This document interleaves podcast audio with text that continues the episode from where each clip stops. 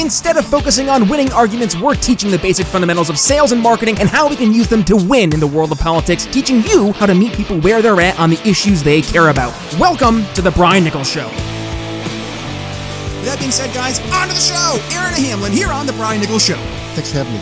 Absolutely. Aaron, it's been a while since we had last had you on Center for Election Science. You guys, I'm sure it's election season here. Where we're recording August 2020, and I'm, I'm guessing you guys are getting busy uh, because right now, obviously, people are, are starting to, number one, focus on uh, election season. So people are starting to get more, uh, not only involved, but they're starting to do some research. And I'm sure with that, a lot of people have been starting to say, you know, this election system we have in America, why is it only we have, uh, you know, two flavors of ice cream? Why do we only have chocolate and vanilla? And I bet a lot of people are starting to look and see, you know, maybe it's because our electoral system is a little messed up. So, with that being said, Aaron, I think it'd be a great chance right now to reintroduce yourself to the audience and, and show the value of what you guys are doing at the Center for Election Science. So, with that being said, Aaron Hamlin, welcome back, and let's uh, do a, a quick uh, recap. Center for Election Science, what do you guys focus on? And then also do a quick uh, overview of also your, your kind of a political background, what got you so involved in uh, in focusing on election systems of all things.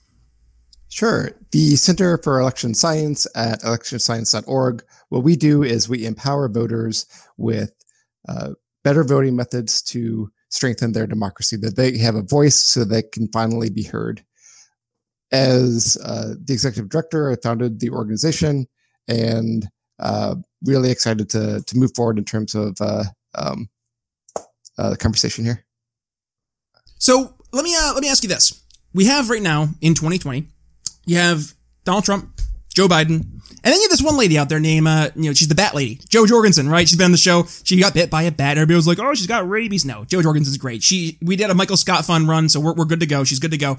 But people are, are starting to actually open their their ears, open their eyes, and open their hearts to considering voting for um, one candidate named Jo Jorgensen. And, and sadly, though, I still hear a lot of folks out there say, "You're wasting your vote." You're just wasting your vote. Let's just let's kind of start here, right? I, I think to to set the, the stage, let's at least um you know look at some of these these common myths. And I, I think the, the most common myth that we do here is the wasting the vote. So could you quickly just address that and then also discuss maybe a little bit of how we got to the mindset that a vote for any third party candidate is a wasted vote? Sure. So under our current system, we are forced to choose just one candidate, and the candidate with the most votes wins. And that is unfortunate, to say the least, because what that means is that a lot of people feel that if they aren't able to vote for the winner, that they've thrown their vote away. And if the candidate that you really like isn't likely to win, or they seem uh, like they are newer, or they don't have the same kind of viability, for a lot of people, that puts them in a case where they struggle on whether to vote for that candidate because they feel like they're not having a say in the outcome. And so, even if that candidate is your favorite candidate, a lot of people feel pressured not to support that candidate because they don't want to throw away their vote and not have a say among the front runners. Mm. And it, it's sad, right? Because I think right now people they really do want a, a, different choice. And and it's weird to see you still have this kind of mentality of shaming uh, other people. Like, and it's funny because I'll see a lot of people on the left are like, "Do not meddle in elections unless I'm shaming you and calling you a Russian bot, telling you not to mess in an election." Um, but uh, but right now with Jo Jorgensen, she's on the ballot in all 50 states, and there really is an alternative, right, to to what is considered to be, you know, the, the Trump Biden Republican Democrat duopoly. So let's kind of dig into this. How how much of a chance, let's just, you know, all the cards on the table in our current voting system does someone like Jo Jorgensen have? Number one. And number two, based on that, what could we do to make it better in the future by changing the voting system? So right now, I would say horrendous chance. Uh, the, the the way you would think about this technically is imagine kind of the proportion of the time that her vote would surpass the uh, plurality electoral votes over every other candidate. And so that that kind of tail of the distribution where mm-hmm. uh, where we see the number of times where she hits that threshold is vanishingly small. So it's uh, not gonna not gonna happen. Uh, so that's that's the current scenario under our current system. Yeah, and that's with the um the, the, the basically the pick one voting system we currently have, where basically you you pick the worst of I guess the best of the worst. Is that is that fair to say? it, it, it we, we're, we're really picking picking at words to try to. Yeah, it's it's a terrible situation, regardless of how you frame it. It's a terrible situation. It is. So I guess how do we make it better? So I, I, obviously, you know, elephant in the room. You at the Center for Election Science, you've been doing a lot of great work in bringing forward different ideas of voting systems. And when you were last in the show, um, you, you helped me in terms of, of clarifying between ranked choice voting and Borda count voting, which I will, Aaron, I still use that to this day. Um, and we discussed approval voting. So can we maybe set some, some of the, uh, the, the, I guess those different types of voting systems, kind of explain what each of those mean. And I guess what you would say is the best means going forward to actually help bring in more voices to the electoral system. Sure. So some of the popular options that are out there in terms of alternatives, and there are a number of them. Uh, so there is an entire class of voting methods that involve ranking. Uh, Borda count, as we mentioned last time on the show, is one of them. When you rank the candidates and those rankings translate to score values and you add up the score values. I like that one. Another, that's my favorite one, by the way. So, so there's Borda count. That's Borda count. Um, another one is, which is more common in the US in terms of reform, is called instant runoff voting. It's a ranking method. It's commonly popularized under the name ranked choice voting, which is a little confusing because there are a whole bunch of ranking methods. Right. And so the way that one works is you rank all your candidates. If a candidate has more than 50% of the first choice votes, that candidate wins. If not, which is very common when you have a crowded field, then the candidate with the fewest first choice votes is eliminated. You look at their next choice preference. The votes transfer over to, the, to their next choice preference. They're now tr- treated as a first choice preference. And now you ask yourself again, okay, now that we've tallied up these, uh, these ballots, does anyone have more than half of the first choice preferences out of the remaining ballots? Because some of them can be exhausted. Uh, if the answer is yes, then you have a winner. If not, you keep going through that loop through multiple rounds until you have someone that passes that threshold. That's instant runoff voting, also known as ranked choice voting. It just sounds messy, honestly. I mean, it, it, just if I was an average voter and I heard that, I would I would on election night be staring at my TV screen, just completely, you know, just drool because you're like. What what does this mean? Because I in uh, before you go to approval voting, I think part of the problem is that a lot of Americans look at politics as like this this this sport, really, and with it, there's a team that wins and a team that loses. So it's easy with just a, you know, pick one voting situation to have a winner and everybody else is the losers. And I think that maybe is also the mentality of people just wanting some type of like uh, finality at the end of election night. Like we know who the president's going to be.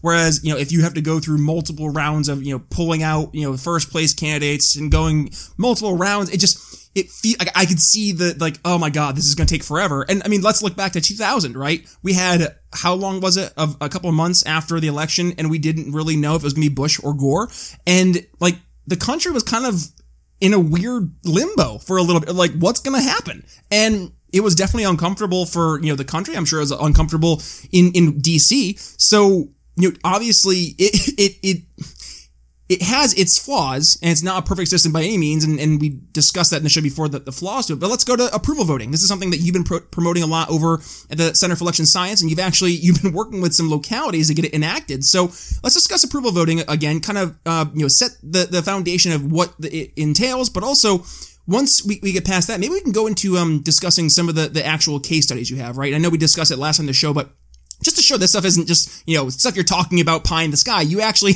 you're doing this kind of stuff, Aaron. So with that, approval voting, set the floor for us. Hey folks, really quick, if you're looking for someone to amplify your message where both voters and customers spend their time, look no further. Right Strategies specializes in the unique challenges of both running political campaigns as well as small businesses in the digital landscape. With a proven track record of helping clients win elections and grow their businesses through smart, strategic digital marketing, Right Strategies is the perfect partner to help you reach your goals. Their team of experts will help you save time and money while helping amplify your message to help you win your elections and help win in the marketplace.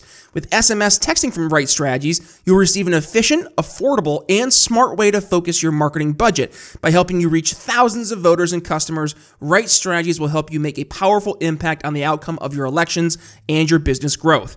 From social media management to expert graphic design work to marketing your product or campaign, or heck, even building your brand awareness, Right Strategies can put together a plan that makes sense for your goals and do so within your budget. Want to learn more about how Right Strategies can help you win your elections and also help grow your business? Head to briannicholsshow.com forward slash RS to get your free campaign or marketing plan report card. And of course, be sure to let Morgan and the Right Strategies team know that I sent you. Again, that's briannicholsshow.com forward slash RS. Amplifying your message where voters and customers spend their time. briannicholsshow.com forward slash RS. And now, back to the show. Sure. With approval voting, you can pick as many candidates as you want. So normally you're forced to just pick one. If you pick more than one, they throw your ballot out. Not the case with approval voting. If there are 10 candidates on your ballot and you like, say, four of them or three of them or how many of them uh, that you like that you'd like to see elected, you can pick as many as you want. And the candidate with the most votes wins. So that's like in a nutshell what approval voting is and it uses the same type of ballot. The uh, so you don't have any kind of complexity with the ballot, whereas like a ranking method, for instance, like you've got this grid of the number of candidates, and then like on like another axis, you have all these rankings. You don't have any of that with approval voting. You just have the bubbles next to the candidate, and you bubble in as, as many as you want, kind of like a thumbs up or a thumbs down for right. each individual candidate. So it eliminates really the confusion of of you know having to preference anybody. It just really is you have do you, do you like this person? So I I mean I personally I liked the Borda count um mentality more so because I would like people to go into the ballot box more educated, like to actually have to say like I think one, two, three, four, um, which you know I think that'd be better for America if you could say objectively speaking, like I know that Trump and Biden are both terrible. I think you know, Jo Jorgensen would be, would be the best candidate. And you can say that in your preference, but then say, because I don't want the world to, you know, go one way or the other, whatever the argument that they're going to use today, you can either rationalize in your brain putting Trump or Biden, you know, number two to say, you know, you're still doing your part for your side. So I think, correct me if I'm wrong, that would be a great alternative, right? But then to your point, approval voting, it brings it down much more to like an easier to actually implement level. Is that fair to say? Approval voting is super easy to implement. It's also free, which is not something that can be said for alternative options like instant runoff voting or ranked choice voting, which require uh, special voting machines and often have recurring costs within those elections as well. Mm. And like you mentioned before, you've got delay issues. Uh, there's potential for voter confusion, particularly on the back end. The ballot itself is more complicated. So you've got all those kinds of issues. And really, um, a number of those issues can come with practically any ranking method. It's just that that particular method is what's being pushed right now in the U.S. Mm-hmm. So let's uh, let's dig into some case studies here, right? So Fargo, North Dakota, discuss. You had some good success there, right?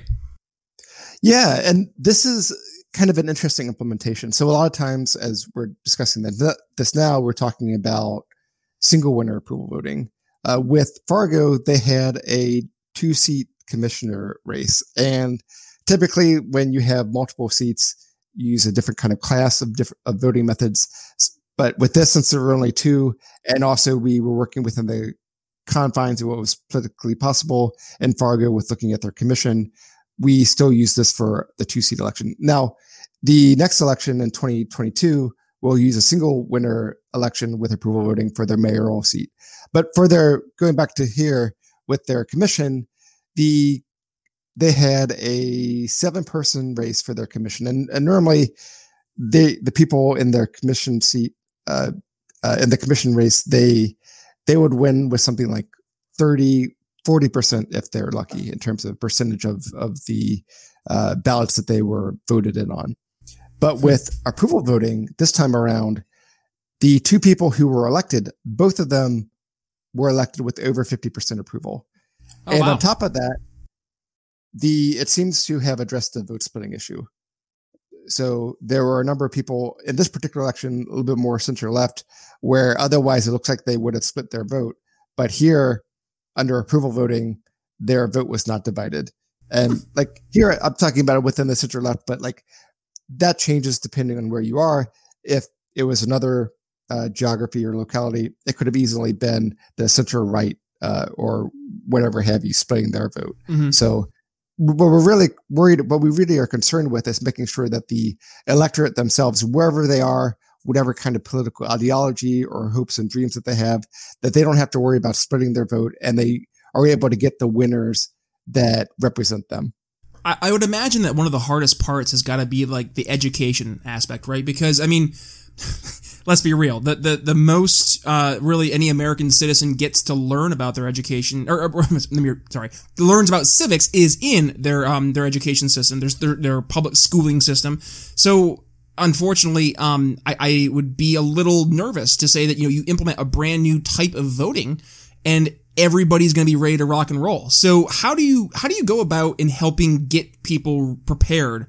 both in terms of you know the, the, the, citizenry, in terms of knowing what to do and how to, to actually you know do uh, an approval voting, but also like my dad's an elections uh, uh, elections commissioner, my home uh, county up in northern New York, and like they have elections inspectors all across the county. They have to sit there every single election with people, and I'm sure the first election it's going to be you know a lot of questions. So how do you address those questions? Um, when you know it, it's go time and, and you know people are actually going out and casting those ballots.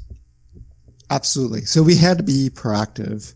And it wasn't, to be clear, it wasn't just us here. We, this was the result of a grassroots effort. So we had a number of people local to the community that were on the ground that really were offering this solution, this as a solution to their community. And they wanted it to be a success and they wanted to make sure that everyone understood it. They started off on a really positive foot by the voting method that they chose because other alternatives are much more complicated than this, but they pushed for uh, an education campaign. They did a lot of media outreach, making sure that this is something that people were aware of. We also helped them with uh, doing educate, providing education materials. We provided them a grant uh, recently in order to make sure that they were able to uh, educate the voters themselves, make sure that they understood the how the ballots worked, and in addition to that, we did a poll to see how what kind of impact it had in terms of how people accepted approval voting. And the results of that poll indicated that 71% of people said that approval voting was easy, hmm. which is not surprising because it is easy. Uh, 62% said that overall they liked approval voting. And another 62% said that they were comfortable with approval voting. So it looks like given the data that we got back that the education campaign was successful. Well, it's a plus. And that means that I would say that proves it could be scalable, right? So let's scale it up. Let's say, and I would love my, my awesome researcher and, and, you know, behind the scenes extraordinaire, Corey, he, he brought this up in a question. And I think it, it, it actually raises, you know, a lot of, you know, curious like hypotheticals is let's say we were able to get approval voting scaled up on a national level, right? Would you envision seeing like approval voting actually take over the existing electoral system being that of like the electoral college and more so have it based on a national popular approval voting type of mentality or would it be more so of that it would be each individual state and then it would go to electoral college? How would that all work out?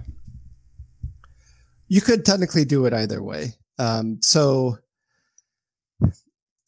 sidestepping the electoral college, you can do that a couple ways. One is through a constitutional amendment, which is very challenging. Another is using an interstate compact, which is something that the National Popular Vote Plan uh, uh, wants to do. their approval voting is actually compatible with that in a way that other alternative voting methods aren't. So it does have an advantage if you want to sidestep the electoral college by using the National Popular Vote Plan.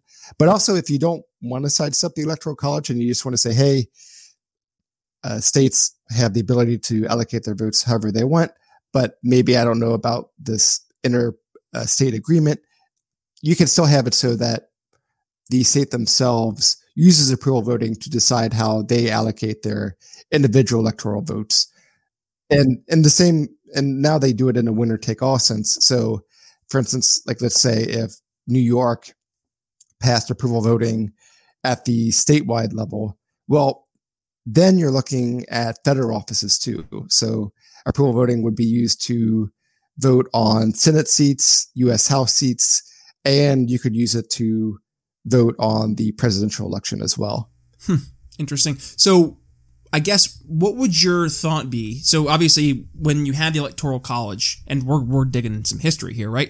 Electoral college itself was a compromise, and the compromise was to basically give.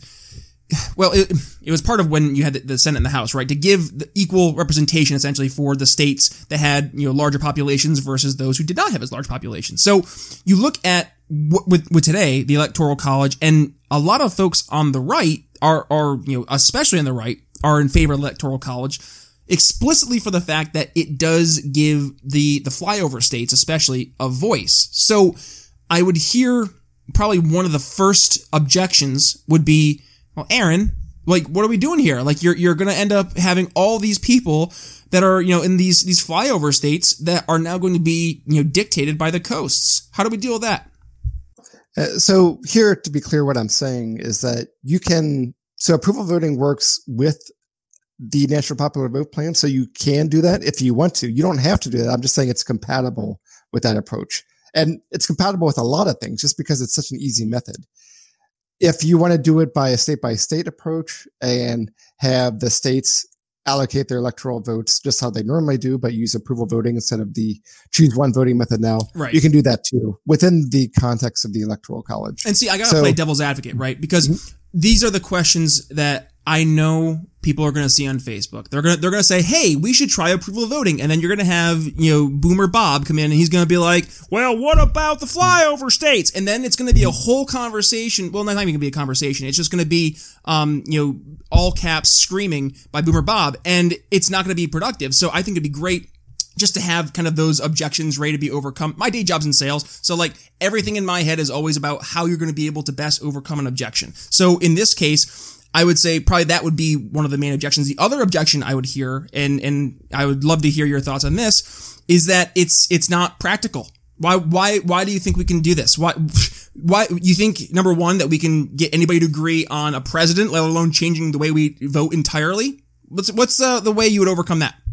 In the world of wine, there are so many choices, and that's why Blood of Tyrants Wine has tyrants losing their heads. Whether you're looking for a new go to at home or want to impress your friends at a party, Blood of Tyrants Wine has you covered. And if you're trying to get rid of some pesky tyrants in your life, well, we've got that covered too. Head to briannicholsshow.com forward slash wine and get $5 off your order. One more time, briannicholsshow.com forward slash wine. Free men don't ask permission, so take a sip. You'll be glad you did. Well, so far, for example, in the city of Fargo, North Dakota, it passed by 63.5%. In St. Louis, where we're running another campaign now with the community there, it's looking extremely good in our preliminary polls. Uh, so long as we're able to run a competent campaign and get the word out, it looks likely that that'll pass. Uh, but there's still a lot of, of work to do there, but it looks very, very promising. Mainly when, so whenever we're we don't want to we want to be efficient with our efforts and with the donations that we get as well because we're a, a nonprofit. And so one of the ways that we calculate our actions is that we do polling ahead of time. And every time we do that polling what we see is that once people hear about approval voting they tend to like it. Not to say that everybody likes it but by far people like it more than they don't like it once they hear about it. So it's really just a matter of learning about it as an option. Because at the end of the day, what they're comparing it to is this terrible, terrible choose one system that they have now where they can't express their opinions honestly, where they feel like they are throwing away their vote, where they can't support third parties. And approval voting gives them the ability to address vote splitting issues, being able to support the candidate that they really like. And they get to do that in a way that is easy. It's not hard to implement it. It's free to implement. It doesn't, it works in even the dumbest of voting machines. And so they're, they're getting all these, these aspects of, of voting and making sure that their voice is heard that they want. And it's not costing them an arm and a leg in both cost and it's not costing them in complexity either this is where I like to tie everything together, right? Because what you're speaking to is is really um, what libertarians speak about all the time, and that is the value of the free market, and that is when you when you increase options, you increase the the quality because now the other options have to compete. And and we see that. I mean, if I were if I were to say, you know, you have to go and purchase either a Ford or a GMC. And here's the thing, I'm sorry, it's actually going to be voted on um, by everybody, and whatever one that they vote on, 50 plus 1 majority, that's the car you have to use. And everybody's like, that's insane. And it is insane because that's not how not only I mean, not how it should work, but that's not how it works in anything. I mean, we, we don't expect that, you know, with our, with our movies. We don't expect that with our TV shows. We don't expect that with our cars. We don't expect that with, with, you know, our, our phones for crying out loud. So I think it's important for us to then make that jump. Um, and that is to, to say to people, why would you want that in your voting system? It, it just, it it does breed, unfortunately, um, just this this incestuous swamp that we have in DC right now. I mean, God, Trump when he was running in 2016, that's kind of what got him into the White House was his really explaining to the people that yes, there is a swamp and we're going to drain it. Now, did he do that? No, he inflated it by like eight times. But regardless, that was a sentiment that people were resonating with. So, to your point, Aaron, I think there is a, a desire by the people to have this alternative voting system and and you know with that change the candidates that we're getting. So with that being said i wanted to quickly um, turn the question more towards that of one of strategic voting right? So my my expertise before um, you know i went into sales was in political science. And one of the things we talk about is strategic voting theory. And i would love to hear you know if you could give me the um the argument for voting for a third party for either side, right? Because right now I see we have the left and the right who are just, they're so tribal and they don't want to at all hear any other side.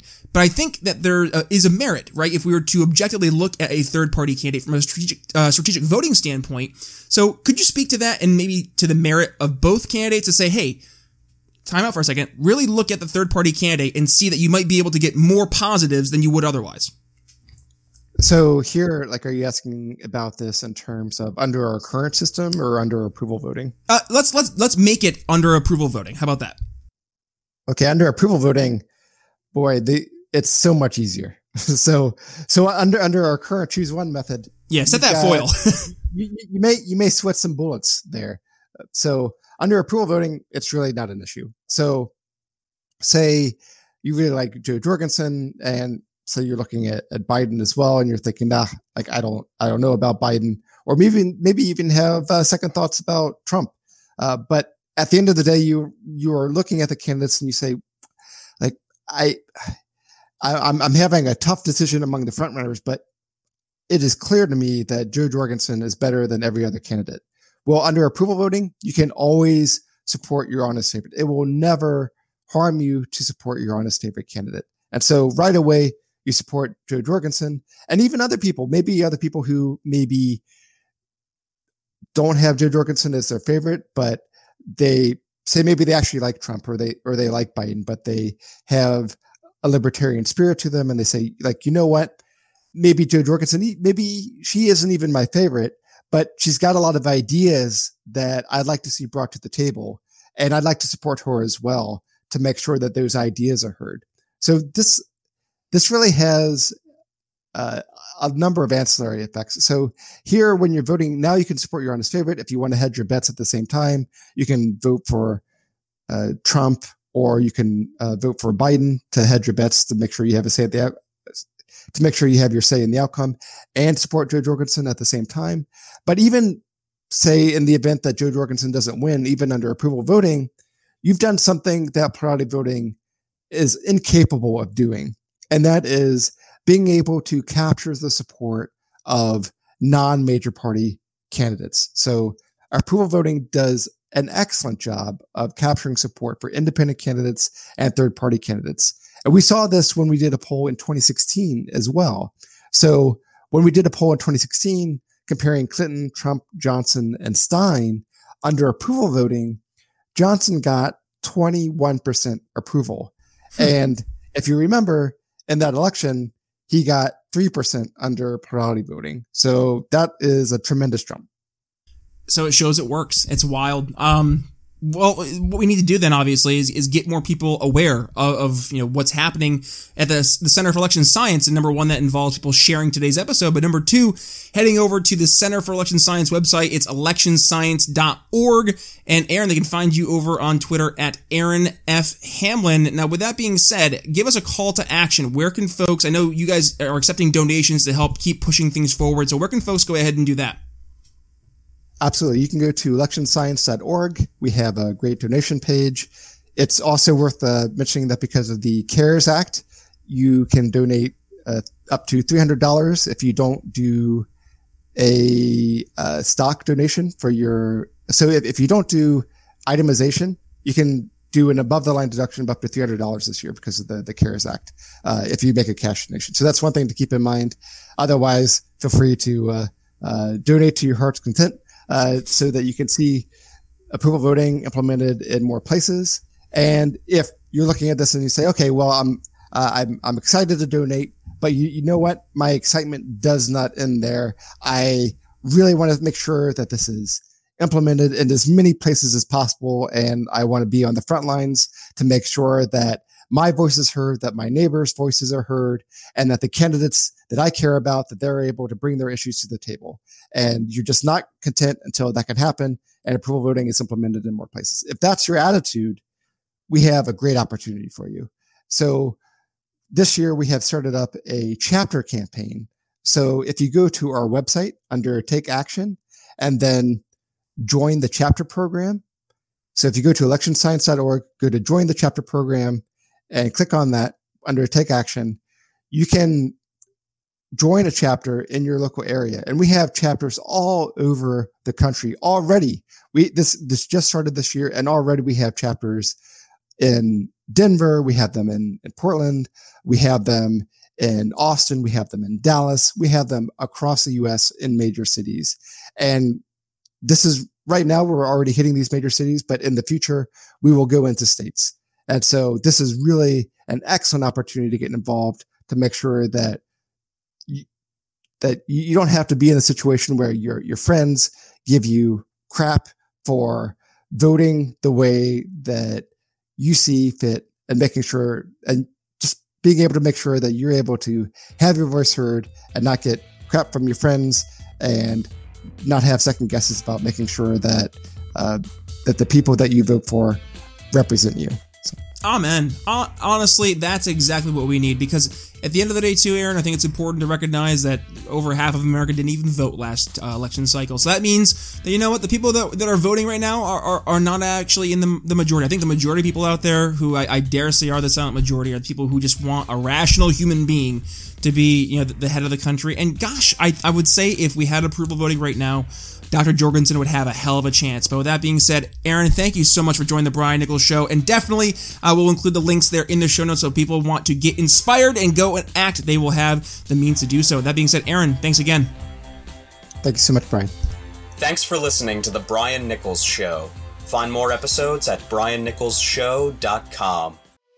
Enjoying the audio version of the show? Then you'll love our YouTube channel. Be sure to head over there and subscribe. And if you're new to the Brian Nichols Show, be sure to head to your favorite podcast catcher and click download all unplayed episodes so you don't miss one of our nearly 500 episodes that will be sure to leave you educated, enlightened, and informed. If you got value from today's episode, can you do me a favor and head to briannicholsshow.com forward slash support and leave us a $5 donation? And by the way, have you given the show a five star review yet? If not, head to Apple Podcasts and tell folks why you listen to the program and don't don't forget to tell your friends to subscribe too. Follow me on social media at B Nichols Liberty. And again, if you'd be so kind, please consider making a donation to the Brian Nichols Show at briannicholsshow.com forward slash support. The Brian Nichols Show is supported by viewers like you. Thank you to our patrons, Daryl Schmitz, Michael Lima, Mitchell Mankiewicz, Cody Johns, Craig DaCosta, and the We Are Libertarians Network.